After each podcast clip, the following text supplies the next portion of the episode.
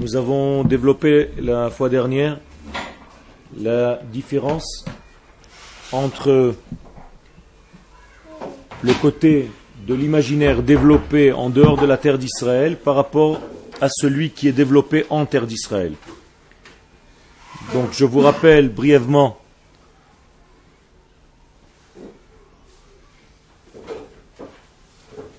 que la différence se trouve dans le fait qu'il y a une difficulté en dehors de la terre d'Israël de faire descendre le divin à son niveau terrestre.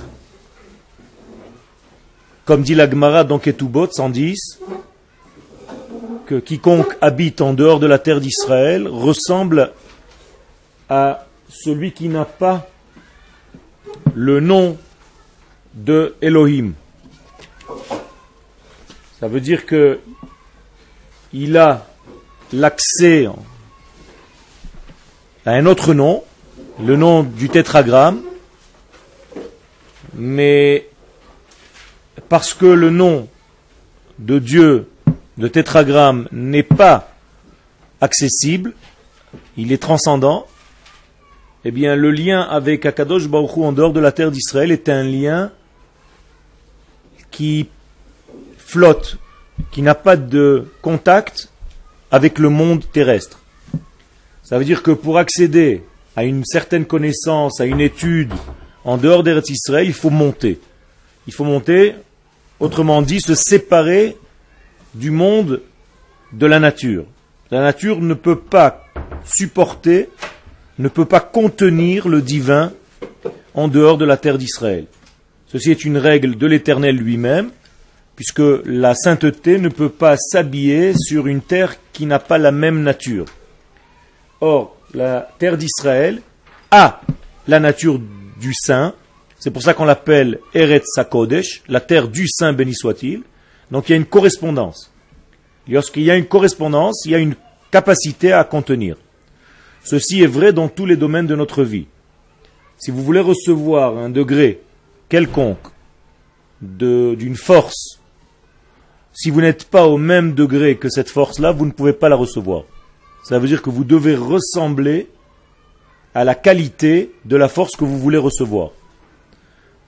Un exemple, si Akadosh Baruch est donneur dans sa nature divine, tant que tu n'es pas toi aussi donneur dans ta nature humaine, eh bien tu ne peux pas recevoir en fait l'influence divine. Parce que si lui est donneur et toi tu es receveur seulement, ça ne marche pas. Quand est-ce que tu reçois réellement, Todaraba Lorsque ta réception devient une réception pour donner.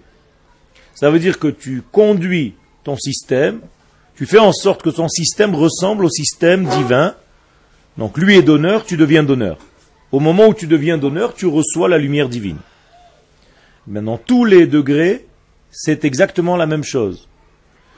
Ici, nous parlons d'un degré de prophétie. C'est notre sujet principal. Lorsque la prophétie arrive, si je ne suis pas dans un lieu qui correspond à la nature de la prophétie, eh bien, tout simplement, la prophétie ne peut pas arriver. Il y a une déconnexion entre la source et le résultat. Et donc la source reste au niveau de la source. Donc Yutke Vavke, le tétragramme. Et le résultat, Elohim, n'est pas accessible puisque la Gemara nous donne ce secret. Quiconque habite en dehors de la terre d'Israël, il lui manque ce degré-là de Elohim. Donc s'il lui manque ce degré de Elohim, eh bien Yutke Vavke, le tétragramme ne peut pas s'habiller parce qu'il n'a pas d'ustensile, de contenant, de, récipient qui soit conforme, adéquate à la lumière d'en haut. Moralité, comment est-ce que je peux rester avec un certain contact avec Dieu en dehors de la terre d'Israël? Je, suis obligé de quitter la terre, entre guillemets, de planer un petit peu, de monter dans mon étude, pour avoir quelques degrés de sainteté. si je reste au niveau terrestre, c'est impossible, parce que Dieu là-bas ne descend pas entre guillemets, ne se dévoile pas dans ce lieu. Alors qu'en Eretz Israël, c'est exactement l'inverse. Puisque la terre elle-même ne craint pas le divin, elle peut contenir le divin parce que sa nature est une nature divine. Donc ici, pour accéder au divin, tu n'as pas besoin de monter, c'est exactement l'inverse. C'est le divin qui descend et qui remplit en réalité toutes les parties de notre vie, à tel point qu'il n'y a aucune partie de notre essence qui est déconnectée d'Akadosh Baruch Donc en terre d'Israël, le lien est un lien complet, total, avec le degré donc de l'éternité, Yudkevavke, du transcendant, et le degré de l'immanent, c'est-à-dire Shem Elohim, le nom de Elohim, qui en valeur numérique c'est la nature. Ça veut dire que Dieu en Eretz Israël s'habille dans la nature. C'est une des Torot, un des grands shiurim du Rav Kook, Akdusha Shebateva, la sainteté qui s'habille dans la nature, Zohi Kdushata Shel Eretz Israël, c'est la Kedusha de la terre d'Israël. Donc pour résumer avec des noms, Ici en Eretz Israël, Adonai hu Elohim. C'est ce que nous disons pendant la prière, c'est-à-dire Yudke Vavke, c'est Elohim, c'est-à-dire il s'habille dans le degré de Elohim, il se dévoile dans la nature. Et donc vous avez les deux noms réunis. On a rappelé la fois dernière que Moshe Rabbeinu, étant donné qu'il n'est pas rentré en Eretz Israël, lui-même a dit à Kadosh Baruch aux enfants d'Israël, dans le livre de Dvarim, Hachem Elohechem. C'est-à-dire, il s'est sorti du lot. Il n'a pas dit Hachem Elohenu, notre Dieu, il a dit Elohechem, votre Dieu. Et donc le Zohar pose la question, pourquoi Moshe nous parle de cette manière? Pourquoi Dieu n'est pas ton Dieu à toi? Il dit non, parce que le nom de Elohim n'étant pas chez ceux qui ne rentrent pas en Eretz Israël, eh bien Moshe Rabbeinu a compris ce secret-là, il s'est retranché lui-même, il a dit votre Dieu, ceux qui rentrent en Eretz Israël, vous, vous avez un Dieu, Elohim. Moi qui ne peux pas rentrer en Eretz Israël, il me manque ce degré de Elohim, donc il dit votre Dieu et pas le mien. Donc le Zohar nous explique que Moshe Rabbeinu étant le maître qui a compris ce secret, si lui-même dit de lui-même je n'ai pas de Dieu, ça veut dire que j'ai seulement un Dieu transcendant, mais je n'ai pas réussi à faire descendre ce Dieu au niveau terrestre parce que je ne rentre pas en Eretz Israël. Mais, parce que Moshe Rabbeinu avait un réel désir de rentrer en Eretz Israël, et c'est Akadosh Baruch qui ne lui a pas permis de le faire, le Midrash nous dit qu'Akadosh Baruch lui dit, j'ai vu que ton véritable désir était de rentrer en terre d'Israël, je t'offre aussi ce degré-là qui te manquait, donc c'est comme si tu étais rentré en Eretz Israël. Ken Et Abraham, il était en contact, euh, il parlait seulement avec Elohim. Abraham parlait avec Elohim, Nachon, il était en Eretz Israël. Abraham était en Eretz Israël. Pourquoi pas encore? Abraham était en Ur Kasdim. Nachon. Nachon. Eh bien, à Ur Kasdim, il n'y a, pas, a pas de dévoilement. Il n'y a pas un réel dévoilement. C'est pour ça qu'il y a marqué Ushmi Hashem lahem. Quand il y a marqué Vaera, parachat de Vaera, El Avraham, El Yitzhak, El Yaakov, El Shaddai, Ushmi Hashem lahem. C'est-à-dire, je me suis dévoilé à eux avec un de mes noms, mais pas avec la totalité des noms. D'ailleurs, ni le premier, ni le deuxième. C'est un autre nom qui s'est dévoilé à lui, c'est El Shaddai. C'est-à-dire qu'Akadosh Baruch a plusieurs noms. Pourquoi il a plusieurs noms? C'est pas un agent secret, mais à chaque fois qu'il se dévoile à un homme, selon la capacité de l'homme, le lieu où il se trouve et la qualité qu'il peut découvrir, eh bien, Dieu apparaît avec un autre vêtement. Un autre vêtement, c'est égal à un autre nom. C'est la même chose. Le nom, c'est un vêtement. Donc, Akadosh Baruch ne se dévoile pas à Abraham, et Abraham le voit. Parce qu'Abraham n'est pas encore un peuple, donc même pas le nom de Yud Kevavke ne peut se dévoiler à lui. Il est encore un individu. Et de tant donné qu'il n'est pas encore en Eretz Israël, eh bien, il n'a pas non plus le nom de Elohim. Donc il a un autre nom qui se dévoile, un troisième nom qui s'appelle El Shaddai. D'accord? Qui veut dire El, le divin qui donne les limites, Shaddai. C'est-à-dire, pour l'instant, je te donne les choses avec une mesure C'est ça le nom qui est écrit dans la mezouza. D'accord? Alors, on reprend un petit peu dans le texte. Donc, Koladar Bechutz deuxième ligne. Domek lo Eloa. Maintenant, vous avez compris que Eloa, c'est Elohim. Hein? La, la Gemara de Ketubot s'en dit. Parce que, justement, la force imaginative en dehors d'Eretz Israël est très foncée, ne peut pas éclairer les choses. Quand on dit foncée, ça veut dire qu'elle est trop loin de nous. C'est du divin, Yudke Vavke, qui n'arrive pas à descendre au niveau de Elohim parce que justement tu es dans une terre étrangère à ce contact-là. Donc il y a une impossibilité naturelle de dévoilement total, réel de cette lumière divine. Et c'est à cause de cela, on ne peut pas ressentir en dehors d'Eretz Israël l'existence de Dieu avec notre monde imaginaire, avec notre degré imaginatif. Lochen be'eretz Israël, ce qui n'est pas le cas en terre d'Israël, chez Kol Hadarba, tout celui qui habite en elle, lui, il ressemble à quelqu'un qui a le nom de Elohim, c'est-à-dire le nom qui permet de manifester le transcendant dans l'immanent, c'est-à-dire l'au-delà dans ce monde-là. Donc Yudke Vavke dans le nom de Elohim. Vous êtes avec moi ou je parle un petit peu compliqué Ça va? Ok.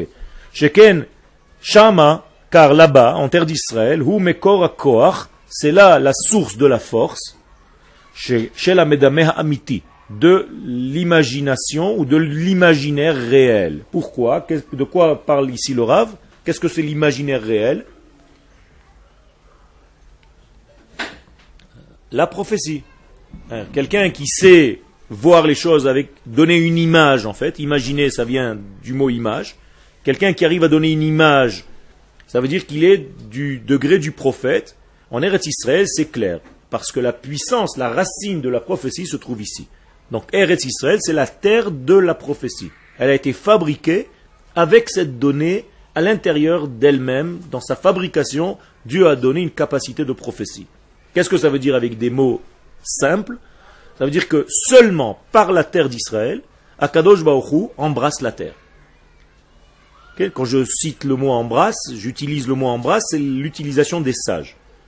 Nashke Hadeha Ça veut dire que la Gemara emploie ce terme-là. Ça veut dire qu'en Eretz Israël, il y a une embrassade entre le ciel et la terre. C'est-à-dire le ciel et la terre se touchent uniquement en Eretz Israël. C'est comme si Akadosh Baruch embrassait la terre ici. Et donc la prophétie, qui est la parole divine, descend à partir d'ici et après ça diffuse sur le monde entier.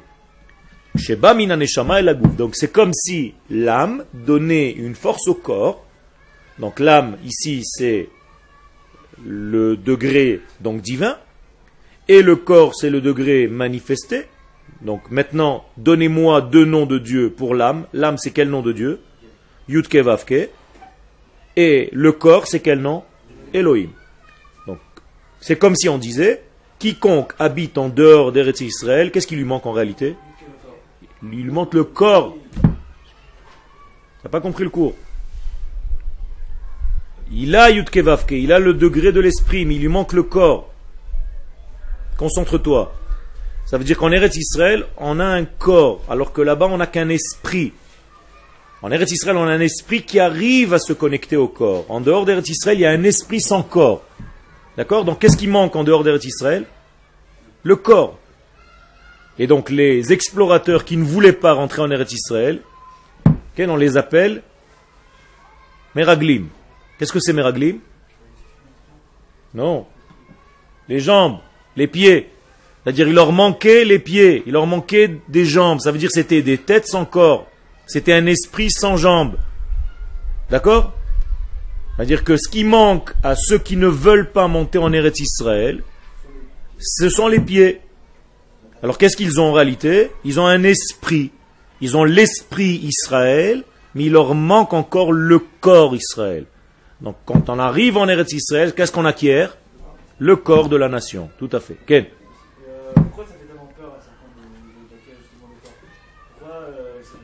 Parce que il est très difficile de comprendre, de faire le switch que le divin ne se trouve pas seulement à la yeshiva et à la synagogue ou dans une feuille de Gemara. C'est très difficile, très compliqué à comprendre. En Eretz Israël, vous le comprenez parce que vous êtes en train de le vivre naturellement. Mais ceux qui ont l'habitude, qui ont grandi dans un degré où, où est-ce qu'on rencontre Dieu Dans la yeshiva. Donc dans la vie, on ne peut pas le rencontrer. Akadosh Baruch n'est pas dans les rues. Il ne peut pas se dévoiler dans les rues de Marseille, de Paris. Pourquoi? Parce que cette terre n'est pas la terre qu'Akadosh Baruch Hu a choisie. C'est pas nous qui le décidons. C'est lui qui a décidé ça. Ça veut dire quoi? Ça veut dire que pour atteindre Dieu là-bas, il faut effectivement rentrer dans l'étude de la Torah seulement. Ou dans une synagogue ou dans une yeshiva. Vous êtes avec moi ou vous êtes en train de vous faire des... Toi, je sais que tu es avec moi. Et certains, j'ai des doutes. Donc, revenez un petit peu à votre corps. Donc, pour faire le lien entre l'esprit et le corps, il faut faire un travail. Et ce travail doit nous amener sur cette terre. Et donc ça fait peur de descendre en fait. Qu'est-ce que c'est donc la alia? Non. C'est la descente. Alors on appelle ça alia, on appelle ça une montée, mais en réalité, elle est remplie de courage de pouvoir descendre au niveau du corps. Ce qui vous prouve que de temps en temps vous rencontrez quelqu'un qui vous dit moi je ne veux pas monter en Israël parce qu'à chaque fois que je viens je baisse là-bas au niveau spirituel. Alors que quand j'étais en France ou ailleurs, j'avais l'impression d'être plus haut. Qu'est-ce que c'est que cette, euh, cette tofa, cette, expérience-là? Pourquoi ça se passe? C'est vrai. Parce que là-bas, justement, c'est plus haut, c'est dans l'espace, c'est dans le ciel. Et ici, on a l'impression que quand ça descend dans la terre, on perd la Torah. Alors qu'il n'en est rien, c'est l'inverse. Ici, la Torah se dévoile aussi dans les éléments les plus naturels qui soient. Mais ceux qui n'ont pas l'habitude de cela ont peur. Ils se disent, mais je perds ma Torah. Pourquoi? Parce que qu'est-ce que c'est que la Torah pour toi? C'est seulement quand tu es assis en train d'étudier. Tu n'as pas compris que la Torah c'est la vie et que même quand tu sors de la yeshiva, quelle la Torah? Elle sort avec toi. Donc il est plus facile de monter ou de descendre. De monter il est plus facile de rentrer dans le Saint des Saints que d'en sortir. Vous avez compris? Parce que quand tu es dans le Saint des Saints, tu montes. Tu t'échappes de ce monde. Alors qu'est-ce qu'on fait avec le Kohen Gadol? On l'attache avec des chaînes. Pourquoi? Parce qu'on sait qu'il a une tendance à ne plus vouloir ressortir. Donc il risque de disparaître à l'intérieur du Saint des Saints. Et c'est pas ce qu'on veut. On ne veut pas que les gens aillent se perdre dans le sein des saints. Alors à chaque fois, qu'est-ce qu'on fait? On les attache avec des cordes ou des chaînes pour leur dire Oh, oh ressors, c'est ici qu'on a besoin de toi. Tu reviens dans le monde. le sein des saints, c'est le ciel, et l'extérieur, c'est la terre. Vous avez compris? Oui ou non? Qu'est-ce qu'il y a en dehors du sein des saints? Immédiatement, dès qu'on sort du sein des saints, qu'est-ce qu'il y a? Il y a deux éléments. Un à droite, un à gauche. Qu'est-ce qu'il y a?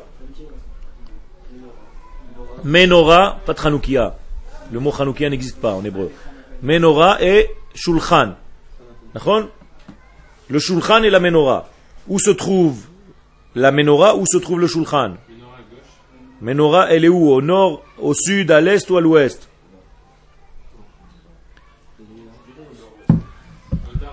Il y a fait Menora Badarom.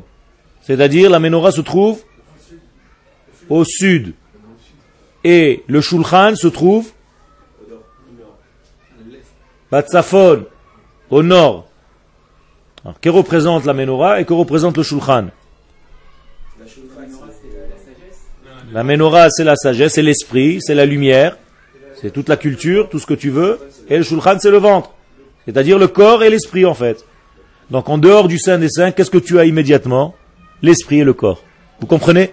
C'est-à-dire, quand vous sortez du Saint des Saints, le but ultime, c'est immédiatement ce que tu as reçu dans le Saint des Saints, tu dois le traduire dans la réalité. Donc, qu'est-ce que tu dois faire? Tu dois prendre l'esprit et le rassembler avec le corps. Donc, tu as la menorah d'un côté et la table de l'autre.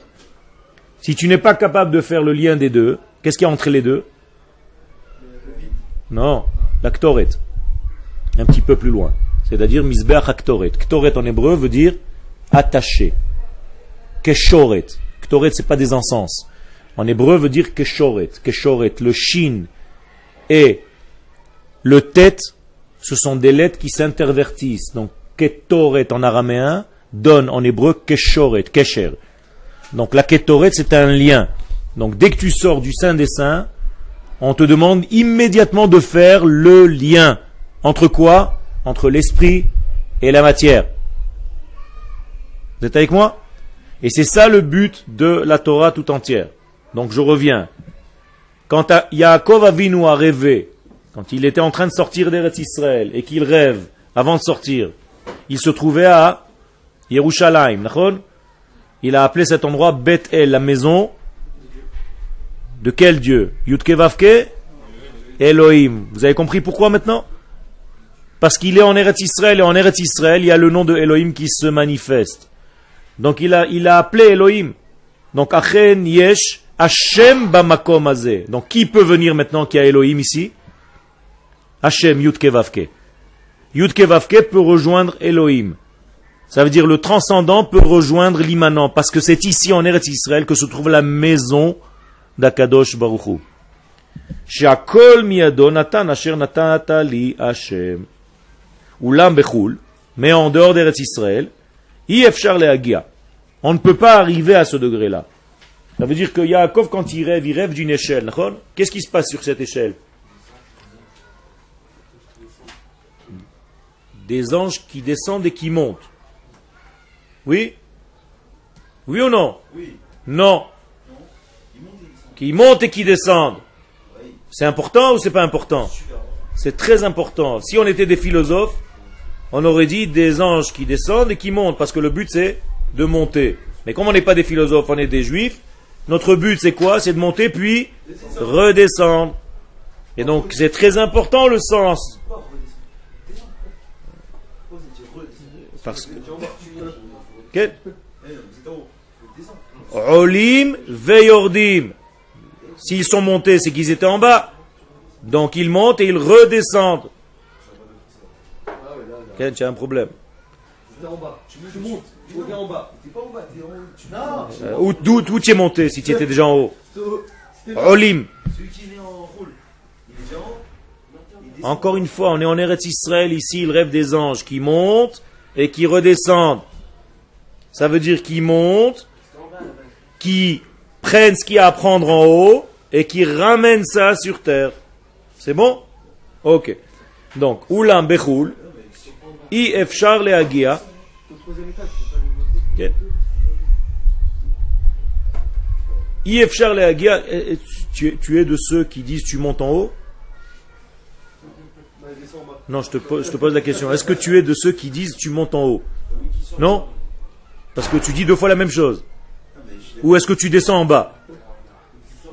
Donc, s'il monte, encore une fois, le rêve de Yaakov, c'est Soulam. Tu, tu n'écoutes pas ce que je te dis.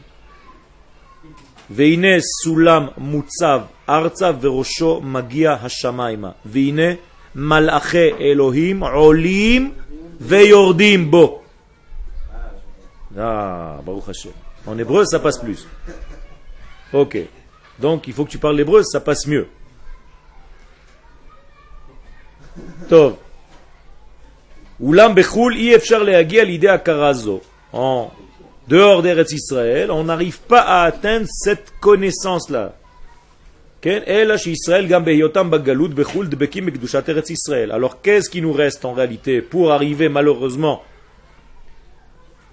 à distance, à la distance, même quand on est en distance d'Eretz Israël, qu'est-ce qui, malgré tout, peut nous aider à un petit peu recevoir le lien avec Akadosh Baruch c'est d'avoir le lien avec la sainteté d'Eretz Israël.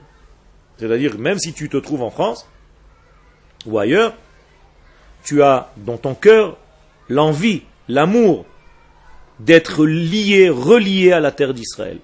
Et ça, ça peut te donner une force supplémentaire que ceux qui n'ont pas ce degré-là d'amour et de lien ne peuvent pas recevoir. Quel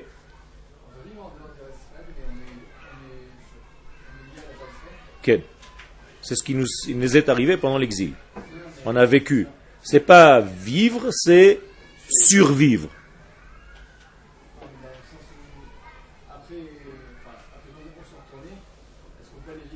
Non. Non, on n'a pas le droit de revenir en Égypte. C'est une halakha. Chutz s'appelle Égypte. Une fois qu'on est sorti d'Égypte, on n'a pas le droit de revenir en Égypte. C'est une halakha. C'est ça, ça c'est bien. On a le droit de sortir d'Eretz Israël pour trois choses, l'une d'entre elles pour gagner sa vie. Donc tu peux avoir ta résidence principale ici et sortir pour aller travailler et revenir. Ou pour trouver une femme, ou pour enseigner la Torah. C'est sa résidence principale, c'est-à-dire sa femme, ses enfants. C'est son attache. Tov. Donc il faut être lié à la sainteté d'Eretz Israël. Et ce qui se passe, c'est que la terre d'Israël envoie des rayons de lumière. La terre d'Israël envoie des rayons de lumière pour rassembler ceux qui sont encore là-bas. Donc ils reçoivent un petit peu de ces rayons de lumière, Kavei Ora, mais ça s'appelle Begnizu. Ça veut dire Begnizu En cachette c'est-à-dire pas d'une manière dévoilée. C'est une lumière très subtile qui ne se voit pas, mais qui peut se ressentir seulement ceux qui sont liés dans leur cœur, dans leur âme à Eretz Israël. Donc tout devient clair, même chez ces gens-là qui, habitent à l'extérieur, grâce à ce lien-là avec Eretz Israël. Même s'ils ne sont pas là physiquement, du fait qu'ils sont reliés à cette terre, même chez eux, le tri que Eretz Israël provoque arrive un petit peu avec du retard, avec un petit peu plus de faiblesse. Ce sont des rayons de lumière. Ce n'est pas la lumière elle-même, mais malgré tout, ça opère quelque chose sur ceux qui sont là-bas. Et ceci, on arrive à l'atteindre seulement après être arrivé pour la première fois dans notre histoire en Eretz Israël. C'est-à-dire en tant que peuple. Parce que nous étions là-bas en Eretz Israël avant, et nous sommes revenus. Là aussi, on est revenu, on est d'accord. On est d'accord. Donc,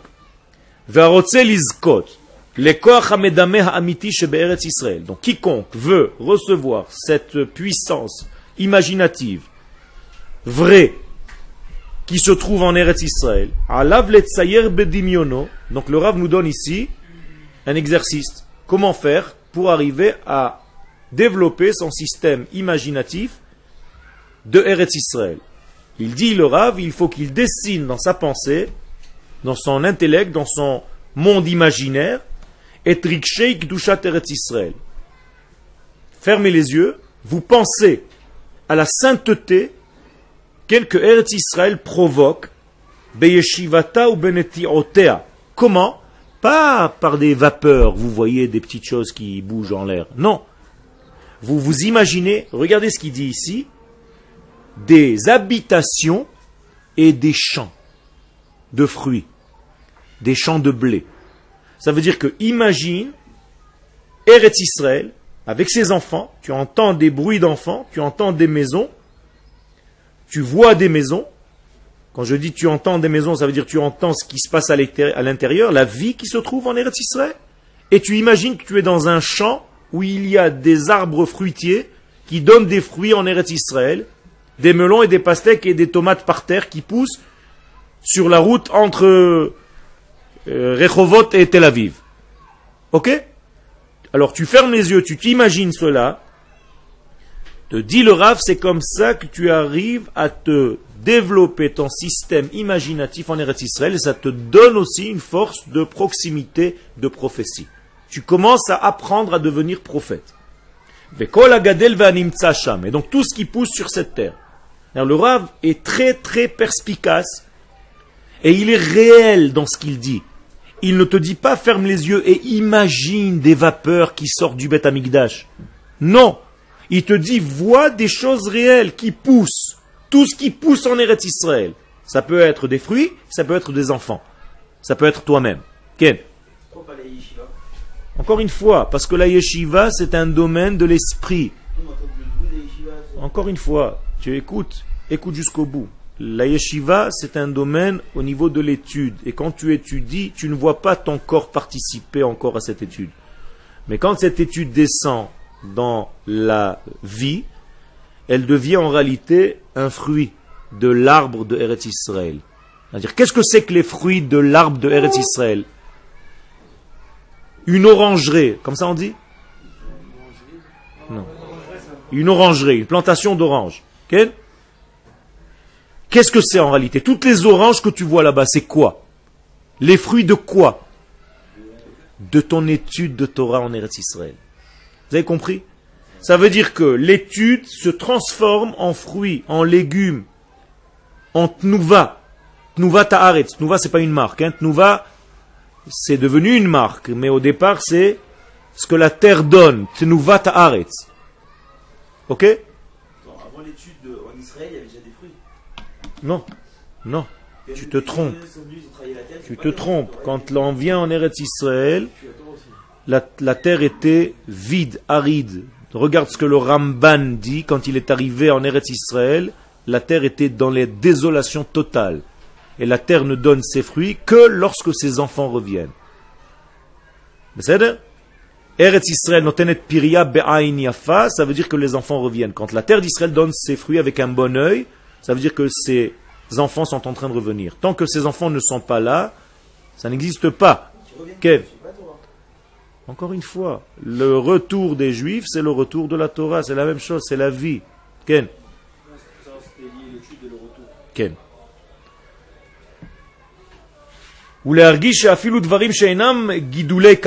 Jusqu'au moment où, même des choses qui ne poussent pas sur la terre réellement, Qu'est-ce qui ne pousse pas sur la terre réellement? Qui n'est pas une pousse de la terre. Une personne, une route, un immeuble, une maison. Ça pousse aussi.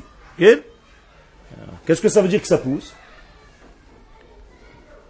Ça veut dire que la force de Eretz Israël donne une poussée d'adrénaline à tout ce qui se trouve en elle, pas seulement aux fruits et aux légumes, pas seulement aux arbres, pas seulement aux forêts, pas seulement aux champs, mais à tous les degrés de notre vie.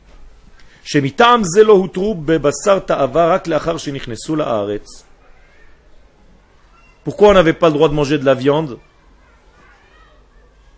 Alors que quand on est rentré en Eretz Israël, on pouvait.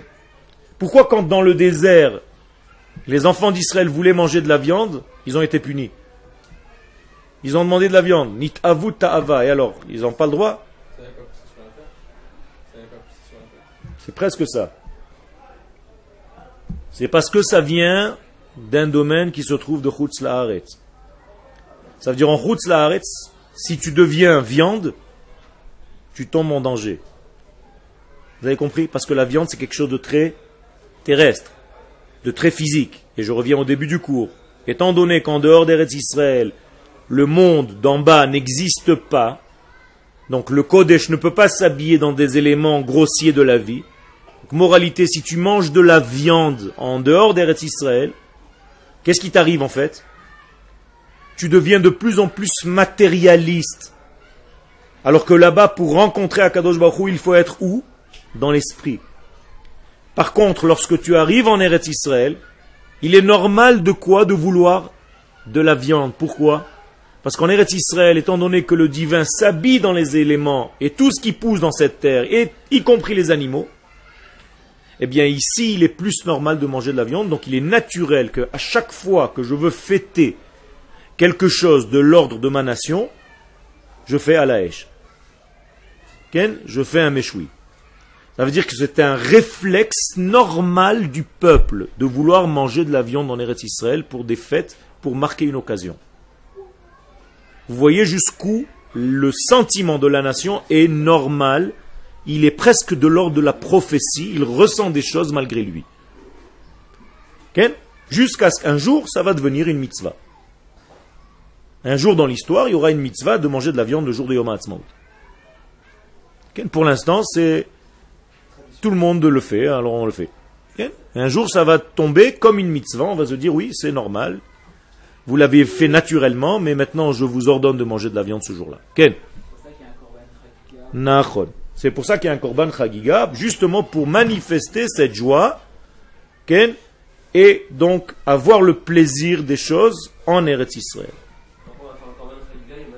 Slicha? Ok, Bezat Hashem. Tu le fais aujourd'hui, hein, sans l'appeler Korban Chagiga, c'est la même chose. C'est la même chose. Qu'est-ce que c'est un Korban Chagiga C'est un bon beefsteak. C'est ça Korban Chagiga, c'est pour toi, tu fais la fête avec. Donc c'est la même chose. Tu te manges des merguez, des machins, tout ce que tu aimes. ok? Ça s'appelle pas encore comme ça, mais tu le fais naturellement. Alors, ça veut dire quoi? Ça veut dire que si les enfants du désert, les enfants d'Israël dans le désert voulaient de la viande, c'est qu'ils sentaient qu'ils voulaient rentrer en Eretz Israël. Vous comprenez? Donc d'un côté, c'était à leur avantage. On peut dire que c'était quelque chose de bien, c'était un sentiment qui partait d'une bonne force intérieure. Mais malgré tout, lorsqu'ils n'étaient pas encore en terre d'Israël, ça leur est, et, et euh, euh, on, on, leur, on, garde ça comme quelque chose de négatif encore.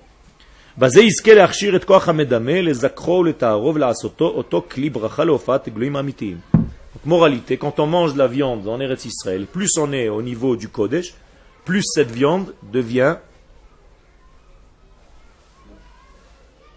plus cette viande devient Kodesh et Torah. Ça veut dire quoi? Ça veut dire qu'on peut étudier la Torah en étudiant un texte et on peut étudier la Torah en mangeant de la viande au Bet Amikdash. Les Kohanim au Bet Amikdash mangeaient de la viande, consommaient de la viande pendant leur période de Milouim. Les Milouim au Bet Amikdash, ils consommaient de la viande toute la journée. Qu'est-ce qui se passait avec cette viande-là? Nous disent les kabbalistes que la viande qu'ils mangeaient au Bet Amikdash, puisque c'était une viande de Kodashim, eh bien, ils se remplissaient comme s'ils avaient étudié la Torah. Donc, ils sortaient de leur milouïm, ils revenaient à la maison avec une connaissance de Torah, et leur femme leur disait Mais où est-ce que tu as étudié toute cette semaine? D'où tu sais tout ça Il dit Non, j'ai mangé des beefsteaks. Ça veut dire quoi? C'est exactement ce que je suis en train de vous dire. Que manger en Eretz Israël, c'est absorber aussi de la Torah et de la connaissance. À condition de le faire avec cette intention-là. Quand vous mangez Shabbat, qu'est-ce que vous mangez? Vous mangez Shabbat. Tu as, tu as bien compris. Vous mangez le Shabbat lui-même. Et d'ailleurs, en hébreu, comment ça s'appelle le plat du Shabbat? Seudat Shel, On ne dit pas Seudat Shel Shabbat. On dit Seudat Shabbat. Ça veut dire la Seuda, c'est Shabbat. Qu'est-ce que tu manges? Shabbat. Tu manges le Shabbat. Tu le transformes en aliment que tu absorbes. Shabbat, on est obligé de manger de la viande. Exactement. Ça veut dire que quand tu manges le Shabbat, tu ne manges pas les aliments d'un plat du Shabbat. Non, tu manges le Shabbat qui s'est transformé en tout ce que tu as sur ta table. Si tu rentres dans le Shabbat avec cette donnée-là, tu sors de Shabbat avec une connaissance en Torah alors que tu n'as même pas étudié autant. Et après tu te poses la question, mais d'où est-ce que j'ai cette connaissance-là? Je ne fais que manger. Mais quand tu manges en Eretz Israël avec cette kavana là, même la consommation en Eretz Israël t'apporte des données de connexion et de connaissance que tu ne peux même pas soupçonner, même avec l'étude. C'est dangereux, hein, c'est pas contrôlé. Ken, C'est contrôlé. C'est contrôlé justement par ton par ta neshama, par ton âme. Il faut que ton âme domine ton corps. Il ne faut pas que ce soit une nourriture qui t'amène à un degré animal. Donc ta neshama doit contrôler ton corps et la manière dont tu manges. Tout à fait, tu as raison. C'est pour ça qu'il y a marqué Ama Aretz sur lo lechol basar. Un ignorant, est marqué dans la Gemara, n'a pas le droit de manger de la viande.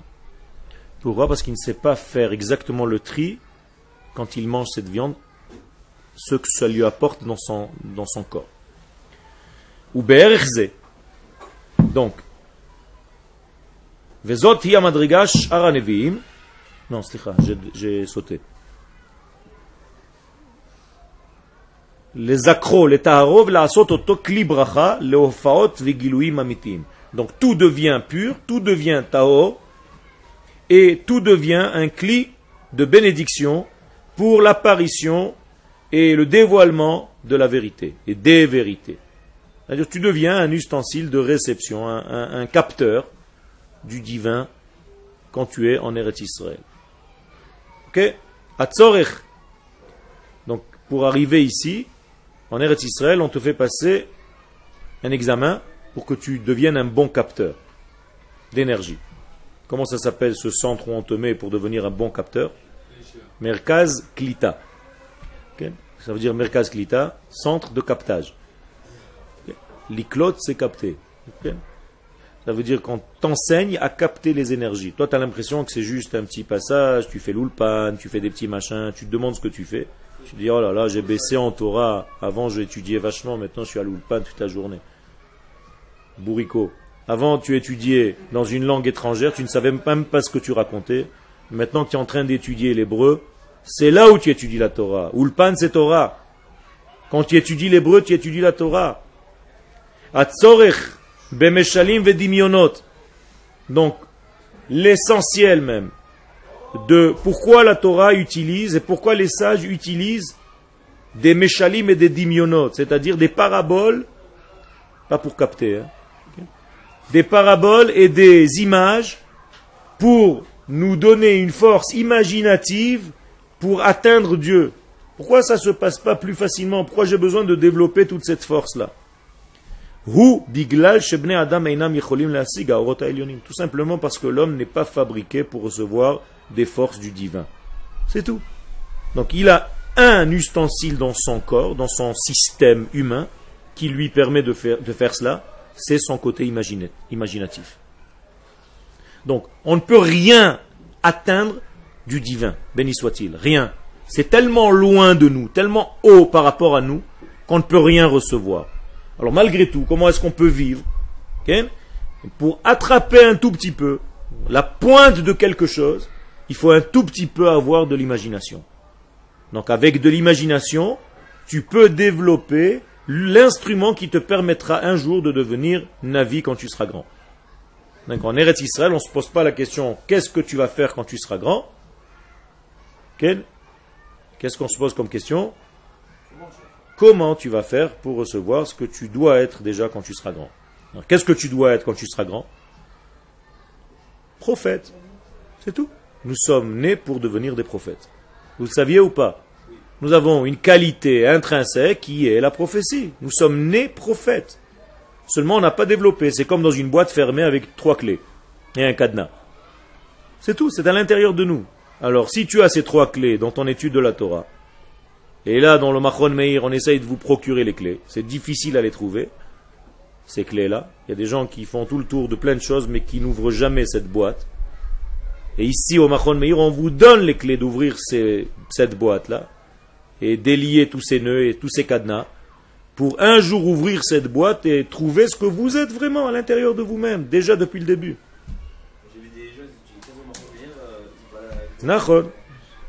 S'il dit, s'il parle sans arrêt, je comprends pourquoi. Rien.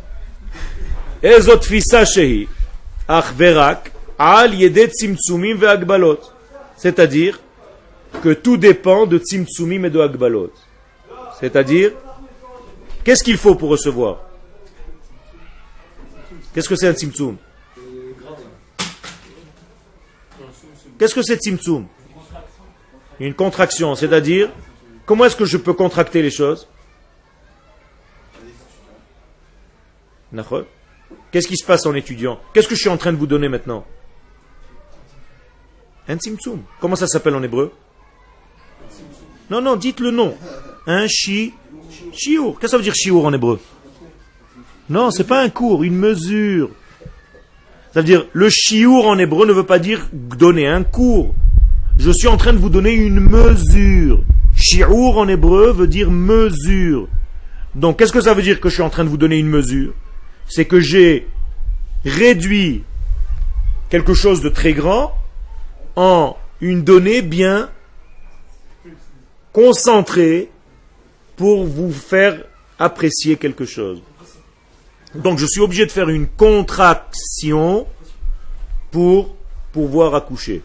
La femme, avant d'accoucher, qu'est-ce qu'elle a? Des contractions. Et c'est grâce aux contractions qu'elle dévoile un élément de vie. C'est-à-dire, qu'est-ce que vous avez aujourd'hui? Non, ben, ça me gêne, ça me dérange. C'est-à-dire, je serai obligé ou de vous faire sortir, ou moi de sortir. Je peux arrêter le cours immédiatement comme ça, je plie ma feuille et je m'en vais vous allez vous sentir très mal. Donc je ne le fais pas. Je l'ai déjà fait. Ve'inyan ha-tzimtzum, hu ha-mashal ve'adimion. Donc, le tzimtzum, c'est justement la capacité de contracter et de donner une image à quelque chose qui est indéfinissable. Et ça me donne la capacité de faire un re- une ressemblance à quelque chose de très haut. Donc dans mon petit monde à moi, dans mon niveau à moi humain, je n'ai pas la capacité d'atteindre des degrés divins. Mais par mon côté imaginatif, qui est lié à la Torah, en Eretz Israël, je peux atteindre certaines données, par exemple dans le rêve. Vous vous rappelez, on a parlé un petit peu du rêve, et c'est l'une des façons de recevoir une prophétie. Donc Akadosh Baruch Hu vient avec un message pendant un rêve. Et il te donne ce message pendant ton rêve. Et si tu sais décoder ce rêve, eh bien, tu vas trouver le pitaron. Qu'est-ce que c'est pitaron en hébreu? Solution. Ça vient du mot poter. Qu'est-ce que ça veut dire poter? C'est pas Harry. ok Qu'est-ce que c'est poter? Poter, c'est comme tofer, c'est-à-dire coudre. Tu peux coudre en fait le rêve à la réalité. D'accord Ah. Pitaron. Pitaron, c'est coudre le problème et lui donner une solution. D'accord C'est-à-dire quand tu es poter quelque chose, c'est que tu as cousu, tu as pu amener à ton monde quelque chose qui était avec des inconnus. Ok Donc, Et donc tout ce degré-là de l'imagination, de l'imaginatif, c'était le degré de tous les prophètes. Sauf Sauf qui? Moshe. Moshe n'a pas besoin de ça. Mais pour l'instant, nous parlons des autres prophètes. Ça veut dire que tous les prophètes utilisaient cette force de l'imaginatif de ce qu'on est en train de développer. Que Moshe Nehemar, comme il est dit, ou beyad adame. Donc le prophète Oshéa nous dit dans son chapitre 12, ou beyad, très bizarre, je veux développer avec vous ce thème. Ubeyad han-nevi'im, c'est dans les mains des prophètes que je viens avec une ressemblance. Alors je vous pose une question très simple. C'est dans les mains des prophètes que ça se passe? Non, c'est dans son esprit, c'est dans son imaginaire. Pourquoi le terme qu'emploie le prophète, c'est dans les mains des prophètes. Est-ce que vous avez compris la question ou pas encore?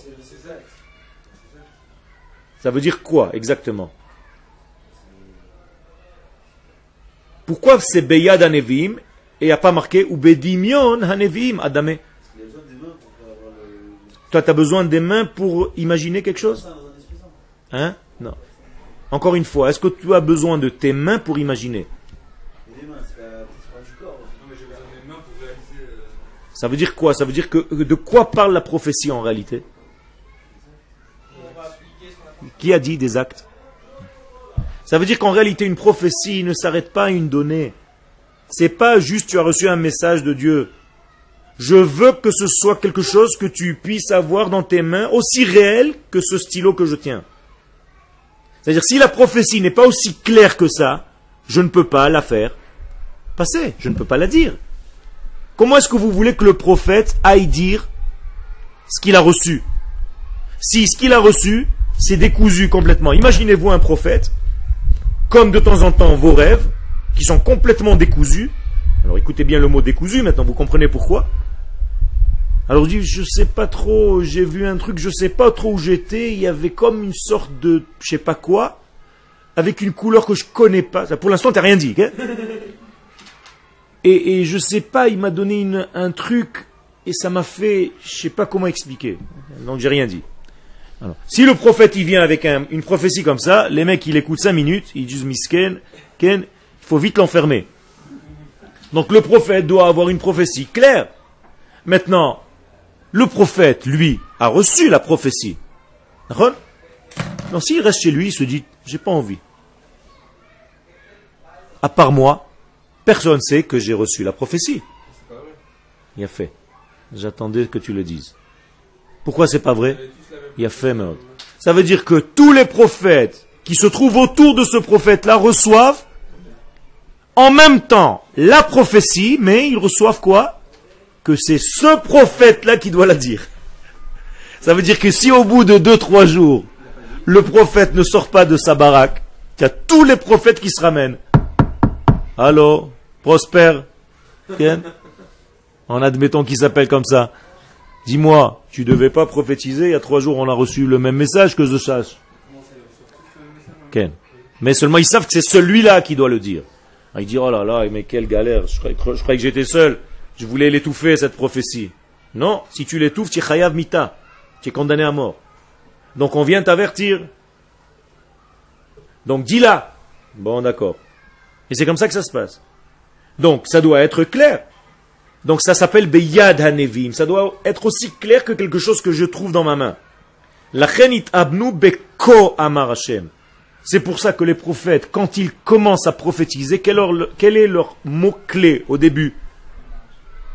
Ko amar Hashem. Ils sont obligés de commencer par le, mot, le terme ko. Qu'est-ce que ça veut dire ko? Ainsi. Bizarre ce ko là. Hein? Ainsi. Pourquoi pas kach amar Hashem? Ze maché amar Hashem. Qu'est-ce que c'est ko? D'ailleurs, la Birkat Kohanim, la même chose. Ko tevarchu. Quel. Il y a plus concret que ko? Je vous pose la question.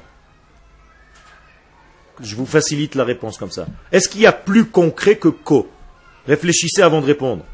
On a dit que ça c'était les prophètes, mais pas Moshe. Donc je vous repose la question. Est-ce qu'il y a plus précis que ko Oui, la prophétie de Moshe est plus précise que celle des autres prophètes. Ça veut dire que quand Moshe prophétise, lui, par quel terme il est obligé de commencer, lui? Pas par ko. Zé. C'est beaucoup plus clair. Ça veut dire, c'est ça, exactement ça. Ko, c'est à peu près. Quand il y a un kaf au début, c'est kaf hadimion. Qu'est-ce que c'est kaf hadimion Kaf, c'est le kaf, la lettre kaf du dimion. C'est un kaf imaginatif, imaginaire. Quand je dis c'est comme ça, qu'est-ce que je dis C'est kemo. Très. Non, c'est que tu peux, tu peux pas ne pas le croire. Tu es obligé de le croire parce que ce qu'il te dit, mais comme sa prophétie n'est pas une prophétie qui est aussi claire que celle de Moshe, c'est une vraie prophétie malgré tout, mais elle est encore dans un degré de l'ordre de je ne peux pas trop trop donner de précision réelle. Par exemple, quand Akadosh Baoru sortait, devait sortir à minuit pour frapper les premiers-nés d'Égypte, qu'est-ce qu'il a dit à Kadosh Baruch Ba chatzot halaylan. Je vais sortir ba chatzot. Qu'est-ce que ça veut dire ba chatzot? En plein minuit. Mais quand c'est arrivé chez les hommes, qu'est-ce que Moshe a dit? Ka chatzot, à peu près. Pourquoi? Parce que personne ne peut savoir dans ce monde ce que ça veut dire minuit. Quand est-ce que c'est minuit? Dès que tu as commencé à ouvrir la bouche pour dire c'est maintenant, c'est déjà passé. On est d'accord? Alors comment tu peux fixer un temps qui est en dehors du temps? Alors il y a des degrés dans ce monde qu'on peut amener plus ou moins à ce que l'homme peut arriver à donner dans ce monde. Mais chez Moshe, c'est tellement précis sa prophétie que ça se prononce par Zé. Tout le monde voit d'une manière tellement claire Zé Eli ve'anveu. Elohe aviva romemenu. Quand est-ce que les enfants d'Israël tous ont dit Zé quand ils ont traversé la mer. Ils ont dit Zé Eli ve'anveu. Voilà Akadosh Baruch. C'est comme s'ils avaient vu réellement comme la prophétie de Moshe. Et donc les sages nous disent qu'ils ont vu là-bas ce que le, même le prophète Ézéchiel n'a pas vu. Comprenez? Et là-bas c'était une prophétie collective parce que tout le peuple a reçu en même temps les mêmes mots, les mêmes paroles puisqu'ils ont chanté et on leur a même pas distribué des feuilles. Il n'y avait pas de photocopieuse. Pour chanter Az Yashir Moshe, comment il savait Et l'air et la chanson et les paroles. D'où ils savent tout ça? Ils ont fait des répétitions avant? Non. Tout le monde a chanté en même temps. Ils ont ouvert la bouche en même temps. Ils se sont dit, tiens, tu connais la même chanson que moi? Bizarre. Et tout le monde chantait en même temps. Vous avez pensé à ça ou pas Vous avez pensé à ça.